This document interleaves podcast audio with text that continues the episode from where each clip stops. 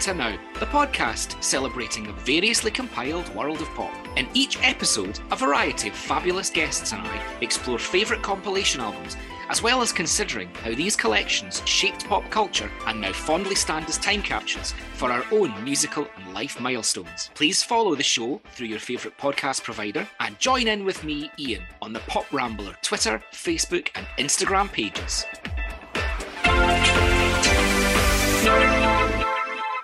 Joining me for this episode is John Earls. John began specialising in music journalism when he edited Teletext's music section Planet Sound on Channel 4 from 2000 to 2009. Readers included Robert Smith, Belle and Sebastian, Debbie Harry, and Nicky Wire, who sent an angry email to Bono to complain about Bono's Dublin Hotel The Clarence not having teletext in the rooms.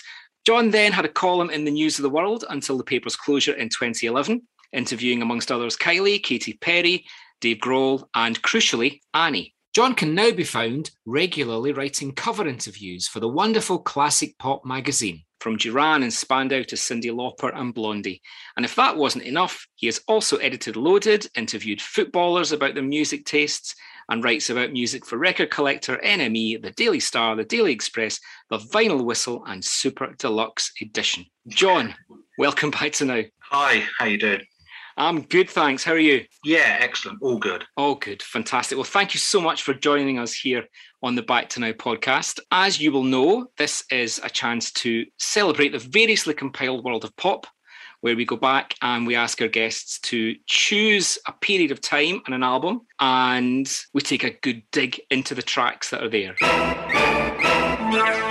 Before we do that, let's talk a bit about yourself and music growing up. How did music come into your life then, John? It's funny, I can't really remember a specific time where it, I guess the most specific time would have been when I was about seven or eight and uh, got into Adam Ant. You know, as with pretty much everyone in my generation growing up in the early 80s, a lot of things sprang off from that. But it wasn't like music was a tradition in my family at all. Neither my parents were into music. Uh, I've got an older brother who's four or five years older than me. Music's just not something he's into either.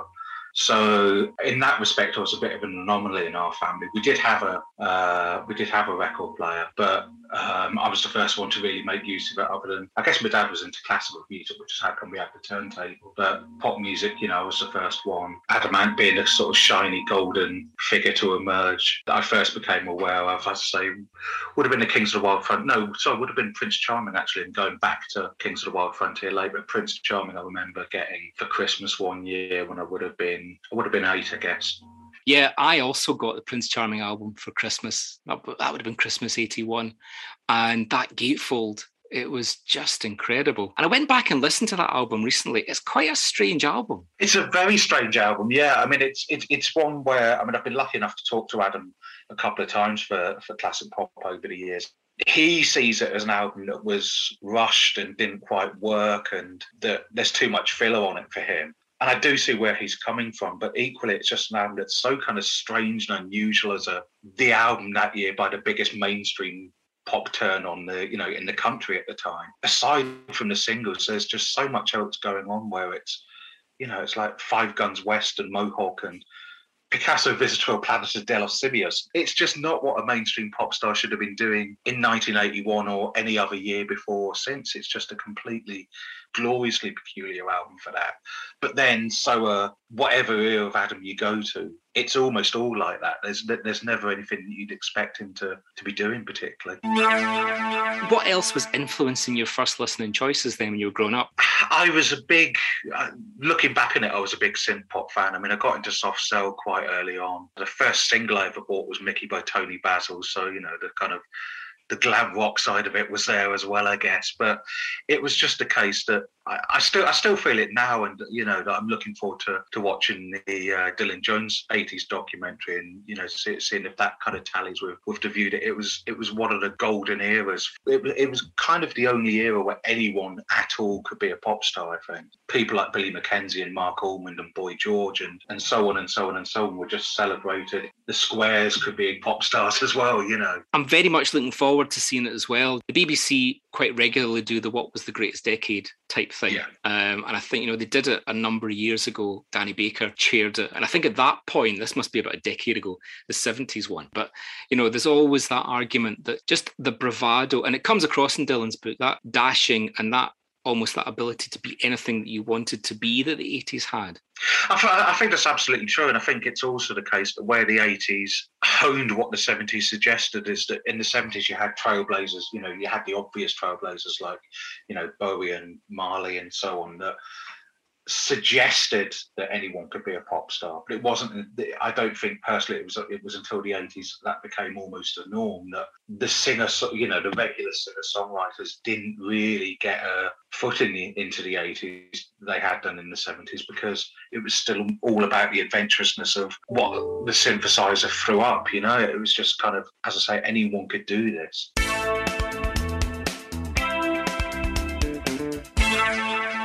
Compilation albums, did they feature in your purchasing? No, they didn't. And uh, I don't quite know where this attitude came from, but from the outset of me getting into music, I was a ridiculous snob about compilation albums. And that's something that's only, to be perfectly honest with you, relatively recently stopped being part of my own music taste. I am now willing to consider best of albums and willing to consider compilation albums as perfectly good tasters, which is what they absolutely should be. But for whatever reason, once I started buying music when I was eight or nine, I was immediately like, okay, well, I, you know, I was some sort of mini NME reviewer thinking that this is, you know, this is not for me. I have to own all the complete works of Adam Ant, of Soft Cell, of Pet Shop Boys, of Yazoo, of so on and so on. That I just get their albums. Looking back, I would change how I'd approach that and have more entry points into other music rather than being obsessed by the 20 or 30 artists I've been to in any year. A lot of us as listeners go the other way. We kind of start with compilations and work up to the albums. That's probably a better way to do it, if I'm honest with you. But, but you know, as I say, I didn't have any.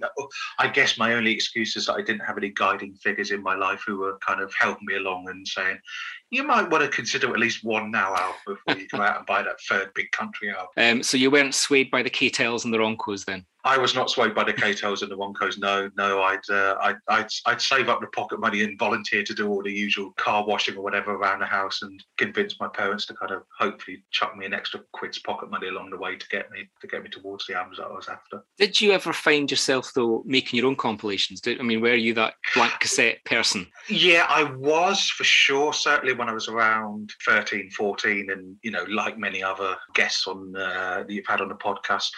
I am still someone who thinks that any album over longer than 45 minutes has to have a damn good reason for being longer than 45 minutes because although I don't understand the fetishization of the cassette as a pre-recorded format and that's return, I do feel that the C90 is a is a great way to showcase a showcase your own music tastes and you know I was quite I, I think the reasons I became a music journalist if I was to justify it is that I'd love to be a, you know, I'd love people to be into decent music, however they come across it and that kind of started for me fairly early on in school when I was probably about 14 or 15 that I would make compilation tapes for friends. So yeah, I was a big I was a big C90 person, which kind of continued on. You know, to this day, my wife insists that I make her playlist every now and again. So you know, it's ongoing. And do you stick to that same time frame when you make the playlist? No, that's a really good point. I I, I probably should have more discipline. I mean, for instance, my uh, my rolling best of 2021 playlist is, is well over 100 songs now. All all these songs are fantastic in their own way. But no, it's it's it's probably a good discipline to have to kind of try and limit it to 90 minutes at least. It's here now 64. Featuring the massive number one from Gnarls Barkley.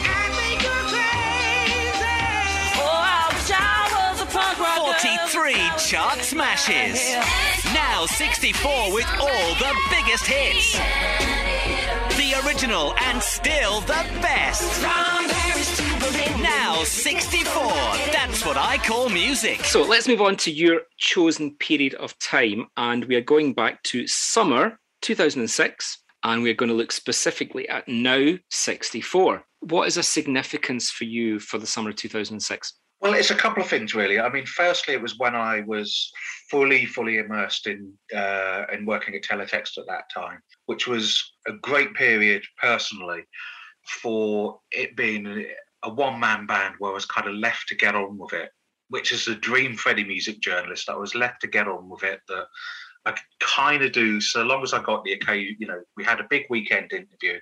And as long as the big weekend interviews were with a musician that the editor had heard of, then for the other four days a week, I was left to basically do what I wanted in terms of who to interview, who to review, who to who to write about generally. And it just meant that I was kind of going down all kinds of obscure rabbit holes. And to be fair to Teletext at the time, they had the budget where we where I was also able to get specialist writers and genres that I wasn't so familiar with, like metal and hip hop, on board as well.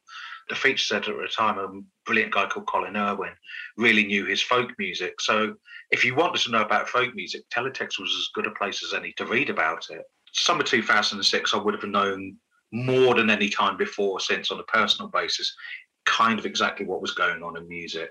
But also, I'd thought about it, and once I started researching into Now 64 specifically, that it was a great time for having a lot of music, a lot of disparate music in the charts.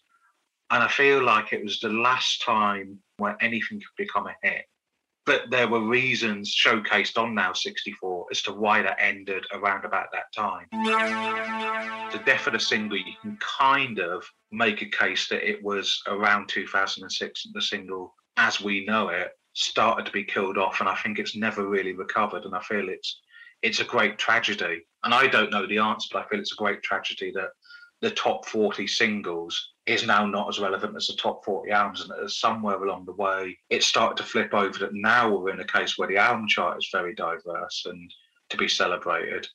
And the singles chart is where it's stultified and you get songs that you don't really that don't really enter the public conscience perhaps yeah. can be number one for seven or eight weeks and not really not really impinge on the wider cultural con- conversation particularly as you say, you can start to see why we've now got to where we've got to with regards to music consumption, how people were purchasing or not purchasing music, yeah. how they were accessing on music culture. Prior to this, the single was that defining access point to music. Absolutely, and I think uh, I think it's a very good point about the taking ownership of of a single and taking ownership of one's own tastes in music. And you know, there's all kinds of arguments that have been had and that are way too deep to go into even on a podcast like this where people's tastes is it a good thing that people you know that there are no tribes anymore probably yes but equally having that kind of passion for it having that passion you get from a tribe and from identifying with taking ownership of a band and making it your band that kind of starts to fade away around about this period again hasn't been replaced for better or worse. And what we actually see on this album as well, you can identify tribes, but it's getting harder. Yeah, absolutely agree. And I think it's great that if only now 110 could be as eclectic as now 64, amazing.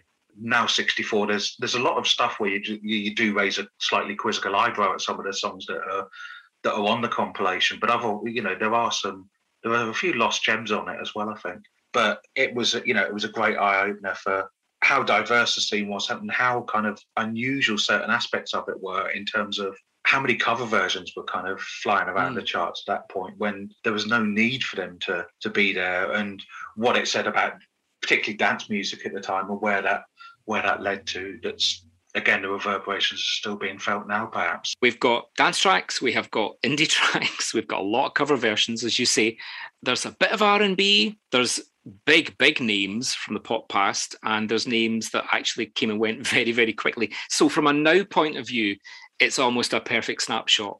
Absolutely, and it's you know, as I say, it, it it's what you'd want from a now album of any era. But I think it's you know, it's it's a good now album from that era for just as you say, being what everyone would want from a from a from a broad taster album as as the now series should be. Now, this next track was the biggest selling track in 2006. It made musical history uh, by being the only track ever to get to number one on download sales only, and it was at number one for nine weeks, would you believe? It's crazy, it's Gnarls Barkley. CD1, track one, Crazy by Gnarls Barkley. Yes, I mean obviously the song has, uh, has been tainted by CeeLo Green's behaviour since. but It does mean that the song has you know, it's hard to talk about the song with dispassionate view. But a great single at the time. It's you know, it's, as a song, separating the song from the artist, accept as much as you can. It's a fantastic song. And also, it represented something on a much wider basis that we've briefly touched on. That it was the first song to, to reach number one without any physical format. It was the first download only song to reach number one. And what that's meant for the single since is is it's it's incredibly influential and it felt like it at the time. I remember reporting on it at the time and thinking, well, what does this mean for the single? I think one of the things is it kind of almost immediately killed off the B side, which is very mm. much something to be mourned as far as I'm concerned. And the fact that deluxe editions, the songs that where deluxe editions get bulked up with six songs that don't seem to have any relevance to the artist or the album and are just kind of thrown away. When B sides were such a great chance to experiment, and Gnarls Barkley kind of killed that off, I feel. And again, the reverberations around you do not own this piece of music in as much as you paid would it have been 99p for at the time or 79p? Well, this was the tipping point that switched from the CD single, having replaced the seven-inch single, to now to this digital version, and it's it's almost impossible to imagine that that would ever stop. Whereas now we're at a point where you can't actually imagine a time when that was there. And you also can't imagine the time as much as I'd like to, and as much as I've kind of thought, how do we save the top forty? How do we get that back? You know, how do how do we make singles become important again, as opposed to just being a, a taster of the album? And there's another argument to be had about how many singles should be released before an album comes out, because it kind of feels slightly absurd that ten track albums you'll have six different songs released from them as tasters mm. before the album, and you get the dreaded phrases like soft launch singles and soft singles and so on and so on. It's become, you know, the single chart has always become about marketing speak as much as it has about the music itself, and that's that's disappointing. When at the time, as you say, CD singles were very much collectible entities, and I was still buying. You know, there's probably about nine or ten of these singles that I would have owned as CD singles at the time, because although Gnarls Barkley was still, you know, that they would have won that uh, were the innovators in that regard. CD singles were still the dominant format when when now 64 came out. And when you're in a position when a single act can have four or five singles in the top 10 as adverts for a forthcoming album, it does make you question the kind of purpose of what a top 40 is. Yeah, and, and, and, I know that the official charts company, and I'm not blaming the official charts company for, for any of this because, you know, the, they seem to do as good a job as they can in the circumstances. And it just kind of feels like it needs some kind of you know some genius to work out okay if we do this then it'll work. But i don't know what the solution is. It doesn't seem unfortunately official charts know what that solution is either. Yeah. but they have they have tried to look at it they have limited it to i think it's three singles off off an album it's the most you're allowed to have in the charts now. And that's fine. You know i think there was i think it was ed sheeran's last album funnily enough with his new album coming out this week as we record nine songs in the top 10 one week which was yeah. you know that was the tipping point. But Crazy by Gnarls Barkley was an amazing song when it came out. Oh, yeah. And again, I mean, it, that had been leaked. It was late 2005. It started, mm. you know, first of all being heard. Zane Lowe championed that quite a lot as well on Radio 1. There was a real anticipation around the track. And yeah, it, it, it, was an amazing single. It's the ultimate pop moment by Danger Mouse, who's an incredible producer. And it's mm. almost like it did make me go back and think, it made me first think, how come Danger Mouse isn't still making amazing pop songs? Mm. But then also, on the other hand, thinking, well, it was 2006, it's 15 years ago. Yeah. So to a certain extent, Danger Mouse shouldn't be making great pop singles because otherwise you'd be expecting, you know, Chinn and Chapman to have still been making amazing singles uh, uh for Nirvana. You know, it's just not going to happen. So. oh, there's a thought. Oh, there's a fantastic thought. We mentioned making good records. Timbaland made some pretty decent records. Yes, he did. He and uh, next to that, we've got Nelly Furtado and Maneater. I'm just going to put this right out there and say I think this is one of the finest songs of the decade. Absolutely agree, and it's one where I was reminded of what a fantastic song it was when I, you know, when I came back across this compilation. Mm. That Nelly Furtado is unfortunately she's one of these singers. It feels I I don't know the story behind it, but it feels like her career has been allowed to fade a little bit. Yeah. People have forgotten what a fantastic pop star she can be on her day. And Man Eater was an incredible tune. It's Timbaland at his finest. It's certainly it's Nelly Furtado at her finest, but Timbaland, for all his reputation, you know, deservedly so, I don't think he made a. I don't think he's produced a better pop single than this for sure. It still sounds different. It sounded different then, and it still has that power to stop you in your tracks when you hear it. Yeah, absolutely. And I think it's it's funny that it almost seems to presage the revival of yacht rock as well. I mean, I know it's called Man Eater, and it, Yeah. to a certain extent, I can't believe that Daryl Hall and John Oates haven't come after for royalties on this because they've been very, they were very open about it's called Man Eater because we wanted to make a song like Man Eater. But it's Yeah. like, well, you absolutely have, and well done. But it was a moment of pop that could have. It feels like it could have presaged its own movement, but didn't, and it just stands alone as a as a great pop singer that you can't quite get a grasp on what it is, while Yeah. also being instantly addictive. From Paris to Berlin, Infernal. You know, I was looking back at the official chart company top 30 of the year. This was one of the biggest songs of the year. It was, and it it just seems like I don't quite understand why it was one of the biggest songs on the air on any level because it's not a particularly good tune. There weren't even one hit wonders per se Mm. because they've been knocking around since about 1997 back in uh, Denmark. It's for them fair play. It's their it's their one moment in the sun, but I don't know why that. And I actually maybe I've researched this podcast too thoroughly, but I listened to a couple of other Infernal tracks to see is this you know is this the particularly greater moment for Infernal than than anything else? And other than the fact that maybe people who live in Paris and Berlin were buying this song at the time, I don't know. But it was also re-released as from London to Berlin to coincide with the World Cup 2006, in which was taking place in Germany at the time. But Yeah. when England inevitably got knocked out pretty early on, that single died a death. But no, a very, a very baffling, poor song all round. And uh, I was kind of surprised to see that Infernal actually managed to have another hit pretty soon afterwards. And again, speaking of of cover versions, that they they covered Laura Branigan's Self Control and I'm guessing it sounds a bit like this. Yeah, do not ru- do not go and search for it as soon as you can. I'll because maybe it's just not a great version of it. I'll maybe just leave that as a thought then, probably to be honest. Uh, It's always interesting because, you know, you've got Gnarls Barkley, you've got Nelly Furtado, two two very unique, big selling songs, and then suddenly you're in this kind of Europop world of Infernal very quickly. Yeah, it, it's it, it's certainly interesting, and I think that as much as now 64, the compilers have done a you know have done an exemplary job of compiling probably the 43 biggest songs. So you know, you probably the 43 biggest songs of that period. Hmm. That you could very easily say they've chucked them in any old order, pretty much. We'll, we'll come onto it later, but James Morrison should not be buried at track 40 in that running order. Know. That's a very, you know, it's a great song that's very influential on modern pop 15 years later, which of course now 64's compilers couldn't have known in 2006. But it feels like that's a much stronger song than, let's say, Infernals from Paris to Berlin. Although you could kind of argue that, that was, broadly speaking, that's what pop kids wanted at Yeah. the time.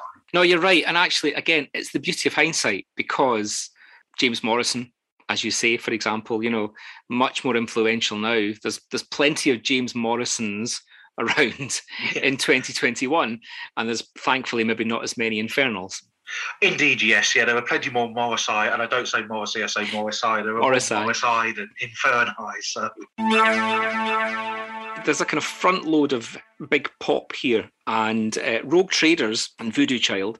Not a cover version, but certainly paying the royalties to Elvis Costello slightly. There's a neighbours link here as well, isn't there? There is, yeah. Uh, Rogue Traders was fronted by Natalie Bassingthwaighte, who was uh, Izzy in Neighbours. And as you say, it's it's interesting because, of course, you look at a song called Voodoo Child, and you think, well, if it's going to be a cover, it's going to be Jimi Hendrix. I don't know. It's it's it's a particularly rogue move, to for want of a worse pun, to, to then have the cover version actually being Elvis Costello's "Pump It Up." I quite like this song. Yeah, I I- don't, I, don't, I don't know why I sound quite so ashamed to say that, but I do quite like this version. Maybe because I think "Pump It Up" is one of the greatest singles ever made. Yeah. That I'm all in favour of it being mashed about with however you want. And Natalie Bassingthwaighte's a perfectly good singer, and I do think it's kind of amusing that you know, again, looking into Rogue Trader's career, that she met her husband in the band Hmm. and left with her husband at the same time a couple of years after this single was a hit. And then they reformed apparently apparently they reformed in 2015 without anyone particularly asking them to, I suspect.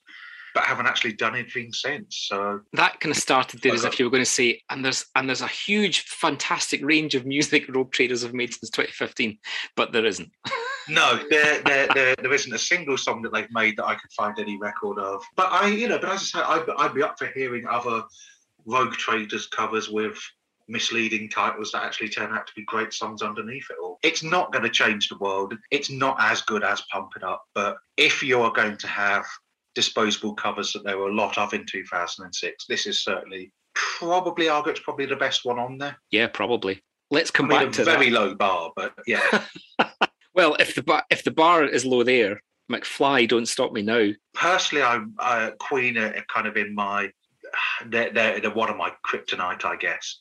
um, I you know I like Muse, I don't like Queen, so I can't justify that on any rational basis at all. But Queen are just not for me. I can't quite see why McFly made this. You know, it was a six number one. It was always going to be a number one single, but Yeah. it was the lead single from their from their latest album. And I don't know why you'd go with the cover version as the as the lead, you know, such an obvious cover version as well. It's not like anyone didn't know what Don't, Don't Stop Me Now sounded like. So No, no. why make that the lead single from your from from your new album? I can't imagine it pushed them particularly far in the studio. It was, I'm now checking back on the sleeve notes, it was the Sport Relief single for 2006. So it obviously had all, all the all the boxes ticked. But What I also noticed as well is the B side was called Please Please. And I just hoped for a minute that was the Smiths, but it's not. Because I just love to hear. No, probably not. But there we are. I went back and checked. It's not. I'm really. I mean, how influential would they have been on Rick Astley and Blossoms if that had been the case? But- Oh, you see that? Like the whole world would have just have imploded in on itself. It would have been. It would have been amazing, to be honest. What's your take on the Blossoms and Rick then? Uh, I, I was at the gig. I really, I thoroughly Oh. enjoyed it. I was, I was at the London one, and yeah, it was, it was, uh, it was a great fun night out. And that's the thing is that yeah, Rick Astley's great. We all know that, but I really like Blossoms as well. Who are a band to see, you seem more than any other band at the moment to live for pleasure alone. Yeah. You know, they've got their own podcast that's great fun, where they just hang out in the pub for half an hour a week or whatever it is. They're great for telling journalists tall tales, as I as I've experienced myself. Um, I was, I was the person who broke the story that I knew not to be true that they were going to make a sitcom with the monkeys. You know, they, they, they, they just live for that kind of bit of mischief. And this is the ultimate example of it where, Yeah. yeah, we'll, we'll just do a couple of gigs with Rick Astley singing the songs of the Smiths. Yeah. I do feel that Blossoms probably should have told Johnny Marr about that. But I feel that that's unfortunate rather than being anything malicious on either party's side. That aside, I mean, for goodness sake, it even led to Morrissey saying something pleasant. Let's take two songs together because we've got two female artists, Pink and Sandi Thom. Pink, first of all, who knew? This was quite a breakout song for Pink, wasn't it? It was. It, it, it- it's kind of interesting. I think it's it's a textbook example of how to get yourself into the next phase of your career. You're no longer a shiny pop star, and Pink was never particularly a shiny pop star per se. But you know, she she was doing "Let's Get the Party Started." And now here she was, having had her previous album be a bit of a stinker. Uh, who knew was it's it's a beautiful song. You know, I mean, let's not be too frothy about it because it is a very heartfelt song about a friend of hers who died died from a drug overdose. But it was done with a, a grace and dignity that made a lot of people look at Pink in a fresh light, Hmm. and it kind of got her into the next into the next few years of her career of being someone who should be taken seriously. Just a great singer songwriter, I guess. Ultimately, really. And actually, as well, very much a template for a lot of her contemporaries coming through of being taken seriously without actually being too serious. Yeah, and I think that's that that that's absolutely right. And I was I, I was thinking about Katy Perry earlier on when I was looking at what Who Knew did for Pink's career because Katy Perry had a well, she's she's in the middle of, of another bit of dumper boundness, but hmm. she's someone who's rescued herself before with songs like Who Knew. If you were to look at it from a purely commercial point of view, leaving aside the artistic integrity and what the song's about, I think it's a great kind of song to get a musician into into the next phase of their career. It did incredibly well for particularly in the States where I think it's still possibly a best selling single. Sandi Thom, I wish I was a punk rocker, brackets with flowers in my hair. Now, we were talking earlier about Gnarls Barkley and the influence of the internet. This is another mm. example of very, very early on viral use of the internet because I think this is where this song came from. Is that right? There were certainly a lot of accusations that the charts had been somehow gained to a certain extent by by Sandi Hmm. Thom, and that it was one where I, I I should know more about this if I'm honest, but I, I just seem to remember that it was one where she came from nowhere to suddenly have a number one single with a you know perfectly pleasant folk pop song, but nobody was quite sure how or why. I do seem to remember it being everywhere. So there was definitely some team behind Sandi Thom. Maybe there's a Netflix documentary in waiting here. Maybe There's an ama- there's certainly an amazing 90 minute special. I don't know if uh, if even Netflix can eke six episodes out of it, but you know, there's there's certainly a documentary to be, to be had from it for sure. Um, probably one that's more interesting than the song itself, if we're honest. we now on this CD hit what was representing what was indie by 2006. Well, what indie was by 2006 was very much its own genre, and it's guitar pop music, really. Yeah. It's still, you know, if we're talking about the next kind of half dozen songs on this compilation, it's great pop music with guitars. And certainly 2006 was around about the time we first saw the phrase indie landfill banded around. As much as the person that came up with that, you know, it's a genius phrase to rank alongside Britpop as marketing speak, or indeed in this case, anti marketing speak. But I personally don't think it did the wider music culture any benefit to kind of almost single-handedly try and get rid of that music, which was very much the case among a certain type of music critic at the time, right? And I think I thought it unwise at the time, and I think it's even more unwise in retrospect.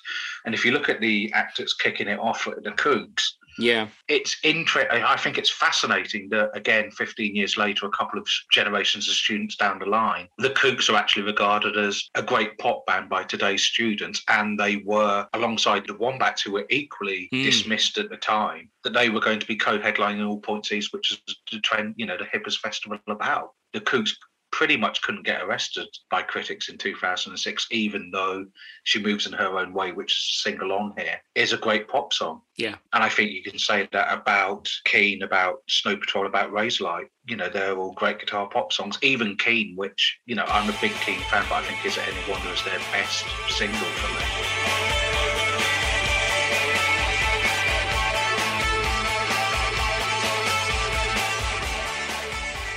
It's such an exciting pop song, and as much as Tim Rice Oxley, who's Keane's songwriter, might not want it to be the case, you can love it as a pop song without realizing at all that it's an early example of a anti-Iraq protest song. That was a song I'd forgotten about. We talk about that seven inch culture. In some ways, that is one of the perfect seven inches 20 years too late.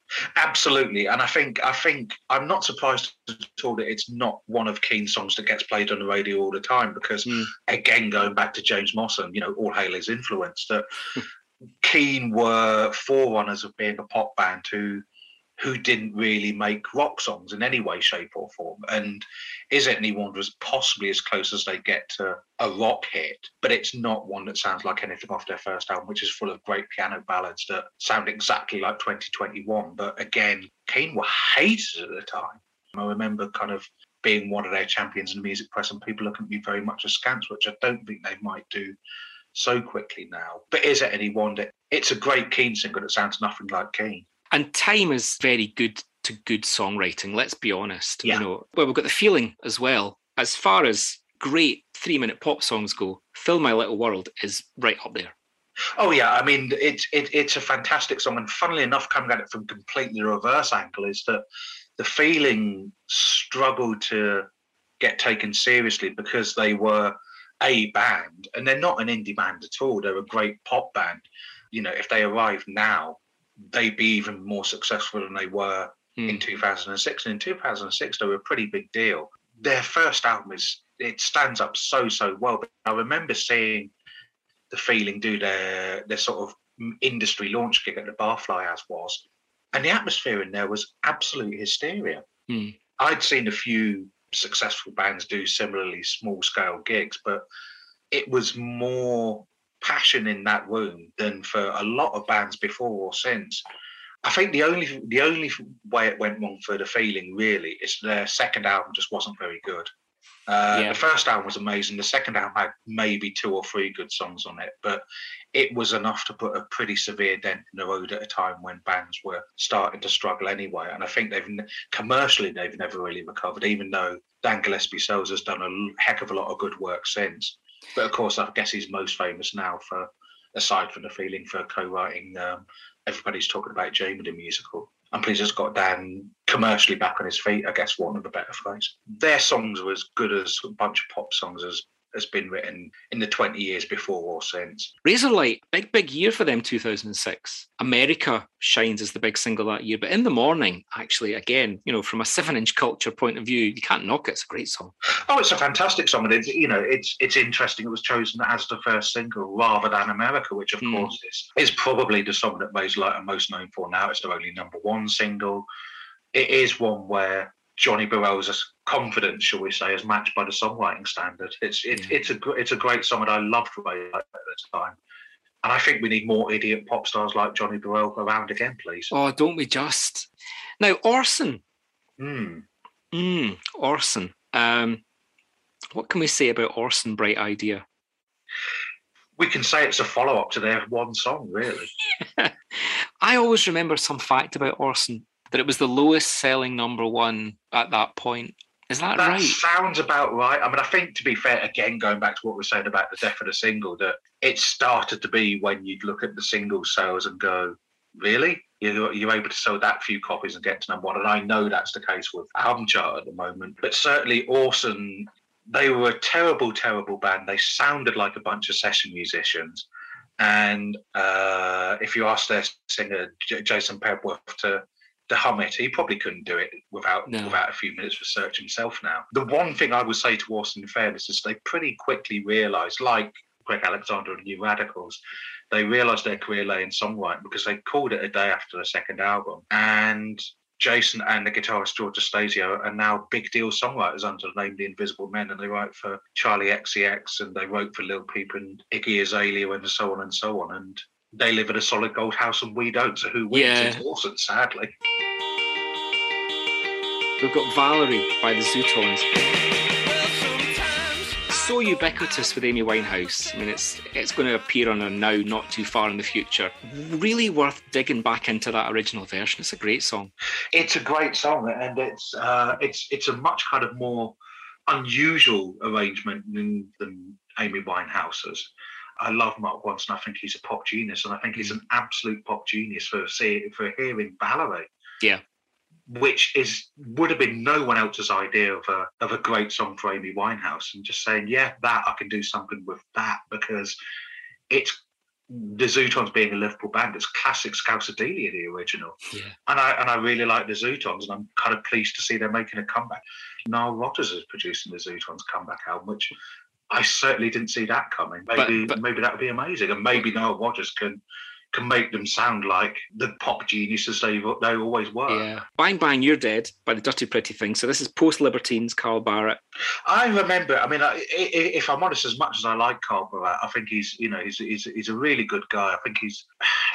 I think he's I think he's actually underrated to an extent as well as for what he does for guitar music. He does a lot to champion new underground bands still to, still now. It's interesting looking at the makeup of Dirty Pretty Things that they had people who went on to do big things behind the scenes in the industry as well. Didz Hammond, the bassist from Dirty Pretty Things, who was in the band, who was in a band called the Cooper Temple Clause, who were briefly hyped for Oh, yeah. it's in 2001. Yeah. Um, yeah, Didz Hammond is now Suede's manager. Anthony Rossomando, who was in Dirty Pretty Things, is now another. As in, as with uh, the guys from Orson, Anthony Rossomando was a big songwriter for Niall Horan and Ellie Goulding and people like that. Guitar music was pretty much killed off at that point. It's a commercial, you know, it's a viable commercial concern, and has never come close to getting it back no. in terms of a singles chart for sure. It has done to a certain extent this year in the album charts. There was a statistic from the official charts company when the Lathums got to number one to say that it's something like 28% of number one albums this year have been made by British and Irish guitar bands, Mm. which is interesting because, to your point, I don't think there's been anything of that reflected in in the music press or No. certainly you know the national the national papers music uh, music columns. I'd rather there was a new wave of guitar bands than we revisit the original wave and say, weren't the rakes fantastic? We move towards the end of the CD. Where should we start? We've got Monster, the automatic. That's a song that hasn't gone away. yeah, it's done it for various reasons. I think it's the fact that it's one big chorus, yeah. and it's one big chorus that works incredibly well as a football chant, and you will still hear occasional variations on it. at terraces up and down the country, which for a band who only really, well, they barely lasted one album. But they had another song called Recover, which is a single before Monster. It's a great, you know, that's well worth investigating. But yeah, Monster it's not a one hit wonder, but it might as well be. Yeah. And what a one hit it was. Well, if you're going to have one big hit, you may as well have one that children can sing every Halloween. And yeah, exactly. that's the one, to be honest. Paul Oakenfold hmm. and Chicane sitting here. Um, Oakenfold Faster Kill Pussycat. Um, so then we've got Chicane here with Sir Tom Jones. We'll give him his sir. I don't know if he was a sir at that point, but um, he was a sir around that point. I think I think he must have been, and he was stoned in love. Um, yeah, yeah, it's, it's it's it's a weird one. I mean, it's it's a song. You can say it's a, it, as far as Tom Jones venturing into the dance world, it's aged more gracefully than Sex Bomb. Oh yeah, yeah, Again, absolutely. a very low bar. It's interesting that not that long after this, Tom Jones started to make his Johnny Cash style albums that he's still making now. Mm. I kind of get the impression, if you were to look at it retrospectively, that this is Tom Jones shouting from the wilderness a little bit. You know, yeah. making songs of chicane for God's sake. There must have maybe. Has anyone got Ethan Johns' phone number to wish please? You could imagine almost a marketing meeting. We think we're going to move on from this phase now, Sir Tom exactly. Yes. Yeah. We're sliding out of CD1 here in a kind of slightly odd fashion. Primal Scream doing their Rolling Stones impression. Again, I don't know which phase. Yeah, it's, it, it's, it's a very good Rolling Stones it's impression. a good one. Uh, um, yeah, I mean, that's that's kind of all that you can say about it. it you know, everyone knows that Primal Scream like doing the Rolling Stones and they do it they do yeah. it better than most and they're doing it better than most on Country Girl. And in a way, it's like, well, how come this is put, as, as you say, after two not especially great dance tracks rather than in between, say, Dirty Pretty Things and The Automatic? And equally, Bon Jovi. Who says you can't go home? I mean, I, am struggling to say anything about this Bon Jovi song. It's about New Jersey, as all Bon Jovi songs mm. ultimately are about New Jersey, but this one's very explicit. And there's actually two versions of it on their album. So John Bon Jovi is particularly keen on this song, I presume. Uh, but the second version is a country version of it with a singer called Jennifer Nettles, apparently originally recorded with Keith Urban, who's a pretty big deal. Mm. But they scrapped the Keith Urban version because John Bon Jovi decided he sounded too much like John Bon Jovi for, for the song to survive. Matt Willis, Up All Night, track 21. Track 22. exactly. Let, us let's, let's rewind back to Matt Willis briefly. On, Matt Willis had a solo career. He did. And yeah, Fall Out Boy. So anyway, Fall Out Boy. Um, uh, yeah, Fall Out Boy, Dance Dance, second top ten single. Was was this around about the time of Evanescence and that kind of thing? And if I remember correctly, Evanescence had had pioneered this sort of thing. Although Evanescence aren't aren't directly relevant, I think that their music was much better pop songs than. Mm. Than Fall Out Boy and indeed most emo. I mean, emo, emo is one of those genres that I could not begin to get ahead, you know, couldn't begin to get my head around. It sounds like a it sounds like an album genre to me, and yet. In Fall Out Boy's defence, this was not their last top 10 single either. And they, they went on to headline Reading and Leeds. So well done, Fall Out Boy. But again, like you, Orson, and indeed like Matt Willis's Up All Night, I couldn't hum it at gunpoint, even though I heard it this afternoon. It's just hanging on in there at the end of CD one. Yeah, exactly. Exactly.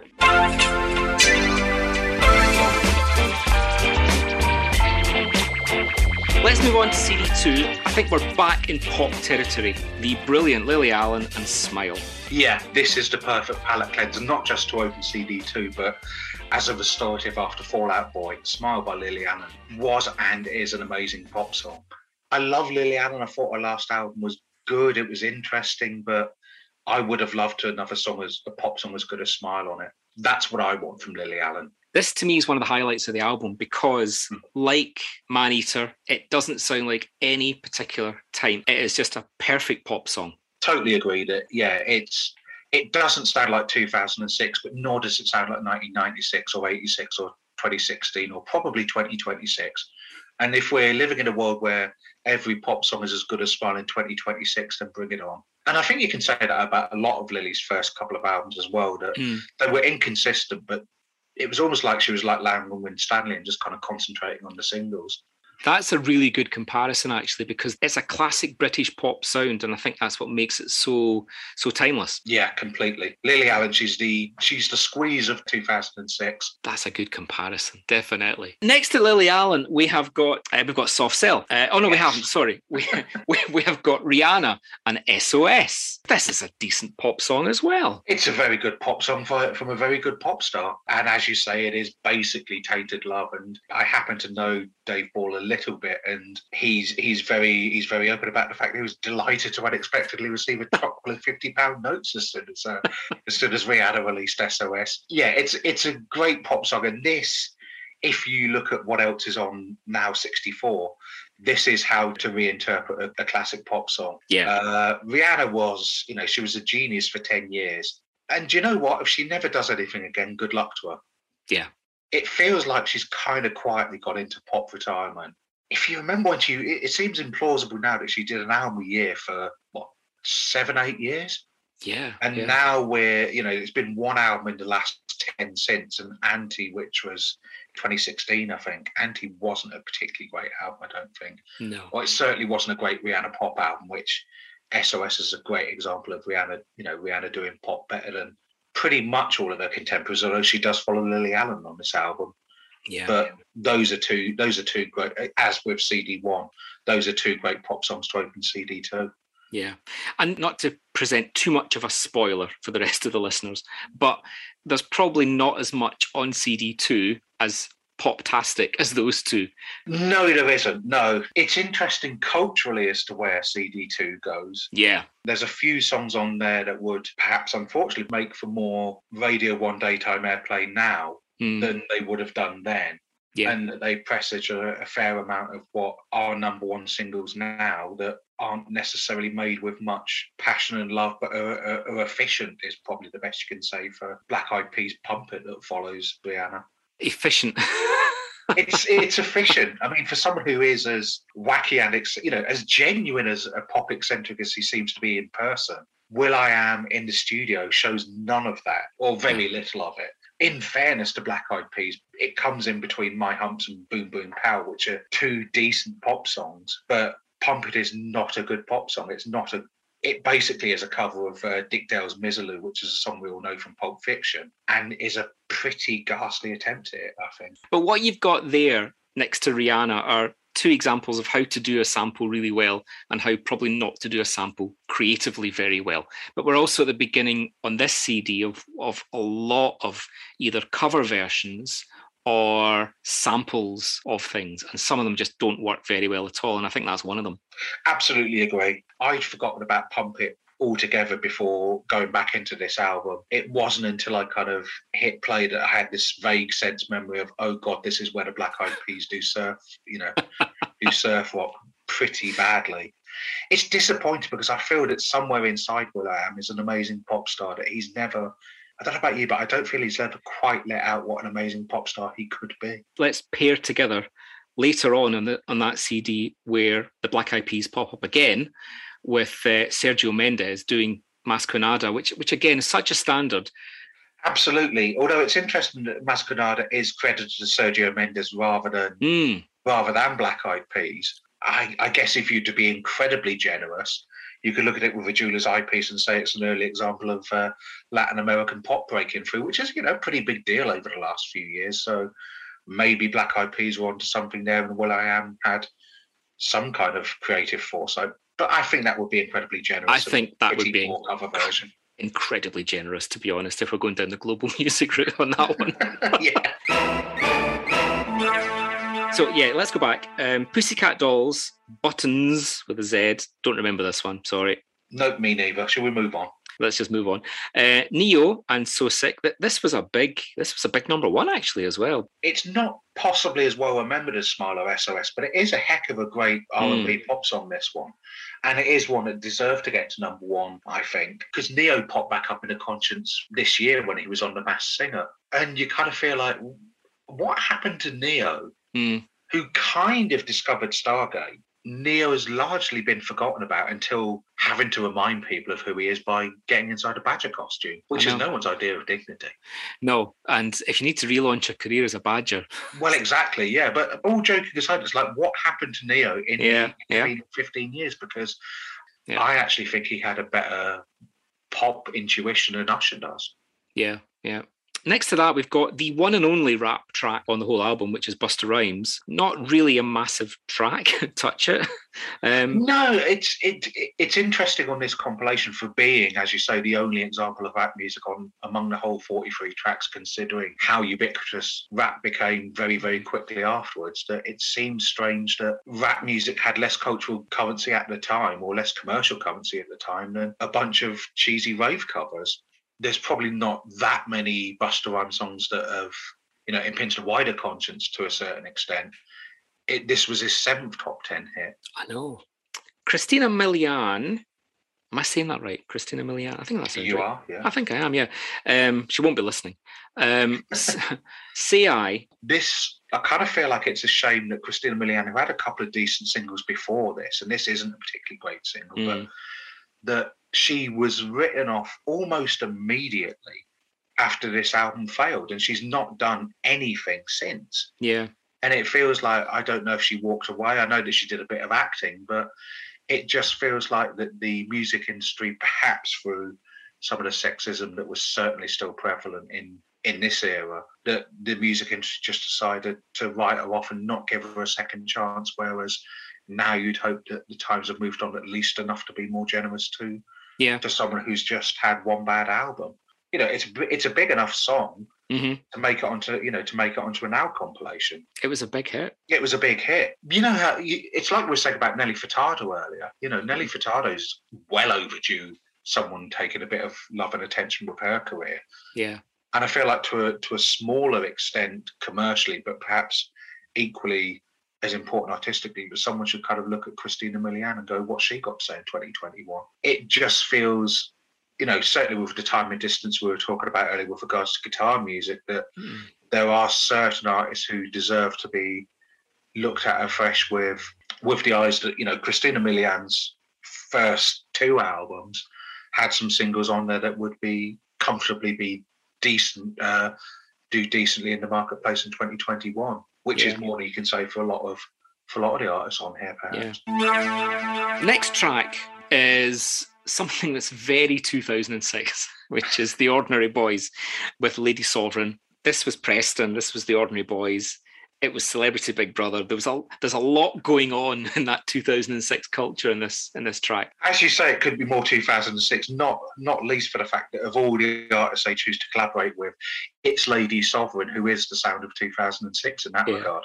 Well, a couple of interesting things about this. Firstly, this is the song that the Ordinary Boys chose to go with as their comeback single after Preston had been in the Big Brother house. Yeah. I do remember at the time that and I quite liked the first couple of Ordinary Boys albums Mm. this album is a real turkey. It is absolutely shocking.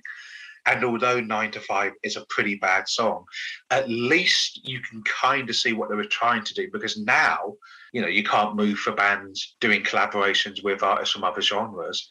But it was still a pretty unusual move to make, particularly as the first single from your much vaunted post Big Brother album that the Ordinary Boys at least had the idea of going for it. And again, going back to the professional songwriter side of things, that as soon as this album duly tanked and the Ordinary Boys split up and Preston went on to be a, a fairly well respected songwriter for hire himself. So basically, the legacy of Now 64 is that Orson, the Dirty Pretty Things, and Preston have basically just written music for the rest of the of the last 15 years. Yeah, they they have they have. I mean, you know, you wouldn't necessarily. Although I think if you were to give it to people in the industry and say, pick out three of these artists who are now songwriters for hire, if you didn't know who they were, Yeah. you wouldn't necessarily, you know, you'd, you'd have Orson the Ordinary Boys and Dirty Pretty Things members as being No. among the ones who would now go on to be hired, to become songwriters for hire, perhaps. Um, Sugababes. This is version. What is this version 4.2 of the Sugababe? I'm not sure what version this is of the Sugababes, but it is a fantastic track, Red Dress. It's a brilliant track, but it's also it's interesting you say which version of Sugababes is this because the album version and the single version are different incarnations of the Sugababes. Really? Because the album version is has got Mutya on it, and the single version is the first song to feature Mel on it. So, Oh. uh, so there we are, Sugababes historians. You know, if you'd forgotten that, then uh, take that away. But it is it is a great yeah, it's a great Sugababes song, and also going back to how great B sides can be. The B side of this is Sugababes' version of "I Bet You Good Good on the Dance Floor." Yes. So again, pop indie crossover fans, which is maybe why the compilers perhaps knew more than they were letting on by putting this after the Ordinary Boys and Lady Sovereigns collaboration. Oh, good spot. And what a fantastic cover version that is as well. Yeah, an amazing cover version. And I I could be wrong about this, and I wish I could remember it off the top of my head, but I think Arctic Monkeys did a cover version of the Sugababes track as well. Oh, that rings a bell. Um, and there'll be people listening now going, yeah, yeah, absolutely. But what one would it have been? I don't know. I I don't, don't know. know. Listen to us. Arctic no Monkeys idea. obsessive. Send your emails in now. So we're talking about a really inspired cover version. We've got this run here of, well, Rockwell, Robin Beck, and Bronski Beat. Yeah, yeah. Um, all equally terrible. It's bizarre that it is almost the sound of like you know early rave music as well, and you know when rave met you know when rave met Euro Disco, which is a Netflix documentary nobody needs to make. No, but, no. um, that it is Beat Freaks, Dutch trio, Sunblock, Swedish duo, Supermode. Supermode slightly interesting, even though their song is the most heinous of them all for being a mashup of Y and Small Town Boy It's by Bronski, Terrible. which is yeah. is the kind of hackneyed, commercialized dreck that even Will I Am might kind of turn his nose up at. But Supermode are two thirds of Swedish House Mafia, who are still I know. Coachella headliners in 2021. I honestly think the Swedish the Swedish House Mafia should be retrospectively cancelled for for this uh, Bronski Beat mashup, which is absolutely awful. I think after three, if I had to choose, I'd probably go for Sunblock because at least they've got Robin Beck's vocals in there. Yeah, and there's such an abandon in that track. Whereas the Yeah. others are, a, you know, the others are a bit more contrived. Whereas Sunblock is just saying, "Do you know what? We are, we are just going supernova with this." Yeah. You're just going to house up a song that doesn't need housing up. But what I'll say about Sunblock, at least they're having fun, Yeah, which is. I don't think you can say about the other two. in the middle of that kind of mishmash is Bob Sinclar. Bob Yeah. Sinclar, uh, featuring Steve Edwards, we'll give him his credit. Um, World Hold On. This is probably the biggest dance track on the album, I suppose. Yeah, it is. And Bob Sinclar wasn't, you know, he he made some pretty good dance tracks for a couple of years around about this time. And World Hold On, brackets, Children of Sky Close, brackets.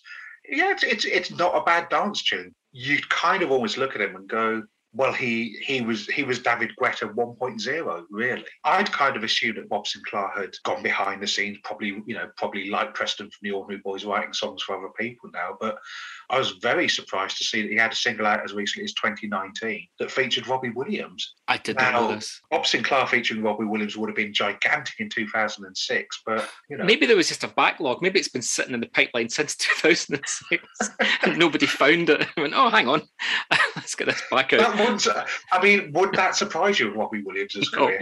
no, not at all. Let's rewind to the beginning of the 2000s when the big culture was mashups. Uh, listeners will no doubt have bought into the Soulwax album and all of those wonderful bootleg mixes of things. And six years later, we've got this um, Mousse T, uh, Horny as a Dandy. Yeah. Yeah, I mean, a terrible, terrible time, not least for the fact that, you know, going back to my love of Adam Ant, I'd, I'd assume that Horny as a Dandy would be some kind of Oh, that would have been fabulous. Adam Ant mashup. But, Oh, uh, yeah. but no, no, it's not. It's uh, Horny as a Dandy Warhol because it's a mashup of Of- Horny with the Dandy Warhol's Bohemian Like You. It, that's a bizarre enough concept in itself. But then, you know, they were probably big. Well, they were probably big about the same time as mashups themselves, weren't they? So Mm. this is a song that It's it's just completely song out of time. Surely had been sitting around since 2002, and some record company exec had pressed the button on it four years late. But I'm not a fan of Mousse T or indeed of Horny, Horny Horny. But um, I like the Dandy Warhols, and I'm kind of gutted that they went out of their way to re-record Bohemian like you specifically for this mashup. I'm listening, but I'm still imagining Adam Ant and Mousse T. I don't think Adam would ever lower himself to, I don't to think Mousse so. T's level. I don't think so. And I do hope that this doesn't mean that Adam Ant's next album is produced by Mousse T, but uh, we we live Oh. in trepidation. We live in Mm. trepidatious times. Definitely. We, we we live in end times, and nothing would say end times more than Mousse T versus Adam Ant. So we have one more dance track before we slide into the ballad section on the way out of the album, which is a, a- again a bit of an odd one. Shapeshifters, uh, featuring Chic. Yes. Again, to be fair to the shapeshifters, Nile Rodgers was pretty much going through one of his wilderness years periods at this Hmm. moment. Anyone who gets Nile Rodgers a payday, you can't completely knock them. I think this, I could be wrong, but I think this is the smallest commercial hit of everything on the album. It only got to number 40, so it barely qualifies as a Now song. And No. I don't quite know what it's doing on there, other than the fact that it's it's a relative palate cleanser after Mousse T before before the rest of the album. I suppose so, yeah. I'm sure Oh. Nile did his thing and Yeah. collected the paycheck and then never thought about it again. And you know, unless he's listening to this podcast, he probably won't remember doing it either. Probably not. If you're listening, Nile, let us know. Are you still doing Christmas cards with the Shapeshifters? Beverly Knight. Um, I love Beverly Knight. I, I, I think she's wonderful. She's she's a fantastic vocalist. Um, Piece of my heart. Not really needed, is it? It's not really needed, and I think as much as I love Beverly Knight, as you say, an amazing voice and has half a dozen amazing singles in in her catalogue. And this Mm. was the, the token new song on her best of, so it was always going to be a cover version, and and Yeah. Beverly Knight deserves better. Exactly. We've mentioned James Morrison already, and I think you've pointed this out. and It it really hadn't struck me before. This is doing this song a real disservice, sliding it in at this point on the album because "You Give Me Something" is is now a bit of a standard. It absolutely is a bit of a standard. I think it always sounded like a standard then. Mm. And as much as I kind of, you know, I, along with probably most of the rest of the country, feel that there's far too many singer songwriters now, thank you. James Morrison arrived at a time when there weren't that many of them. And he just, you know, You Give Me Something at the time sounded like nothing else, really. It's not a timeless song, I don't think. I think it should have been something that came out in the late 60s, early 70s Mm. and he does incredibly well to to evoke that era. And for a couple of albums there, it sounded like he was going to be the man.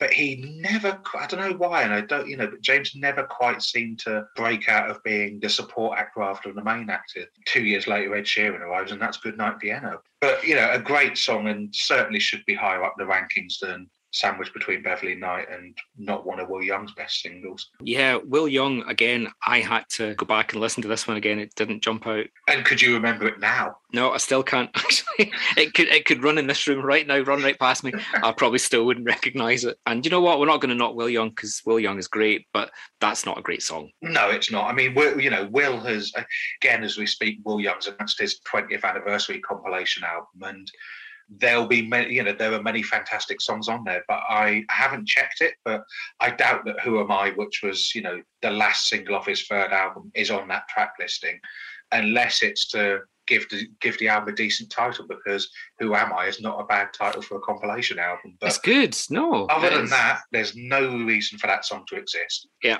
Ronan Keating making his final now appearance to date, all over again. Only thing I can say about this is the wonderful Kate Rusby is on it. Exactly. Yeah, I didn't know that this was Ronan's last appearance on a on a Now album to date, but he, you know, Ronan deserves better than this being his last appearance on a Yeah, on a Now compilation album, and frankly, so does Kate Rusby. I mean, it's it just reeks of who can I phone to, you know, who can I phone to get it, pretend to be a serious artist. I don't want Ronan Keating being a serious artist, and I don't want Kate Rusby to be hanging around with Ronan Keating. It doesn't leave them any credit, and the results as compromised as you'd imagine. It's a right old cut and shunt of a single. from the Ronan Keating album Compromise. Uh, to finish off, now 64, should Girls Aloud ever be last on a Now album? Again, Whole Lot of History isn't one of their big, it's a big ballad. Um, and it was the last single from the Chemistry album as well. But it's it's the end of something, I suppose, for Girls Aloud. Yes, it is, and it's it, it's kind of you know it is the last single they released before doing the best of, and Mm. something kind of ooh, which was the the new single on the best of, is ten times as song that whole lot of history is. Mm. But a whole lot of history is not bad. You know, No. Girls Aloud when they never quite mastered the ballad. No. I don't think. But this is, it does its job perfectly well. And I think that's probably why it's the last one now, 64, because it's a big old ballad to end things with from a band that everybody loves and um, who already had an incredible run of great singles behind them. So Yeah. they were allowed a six out of 10 song like this is. So Absolutely. Six out of 10 on a compilation that musically is probably a six or a seven, but culturally is an eight or a nine. So well, it- well done, the allowed. It is a fascinating album. Again, the beauty of all the Now albums is they exist within a context. And that's what makes them so interesting to revisit. So, what would you keep from this album now in 2021?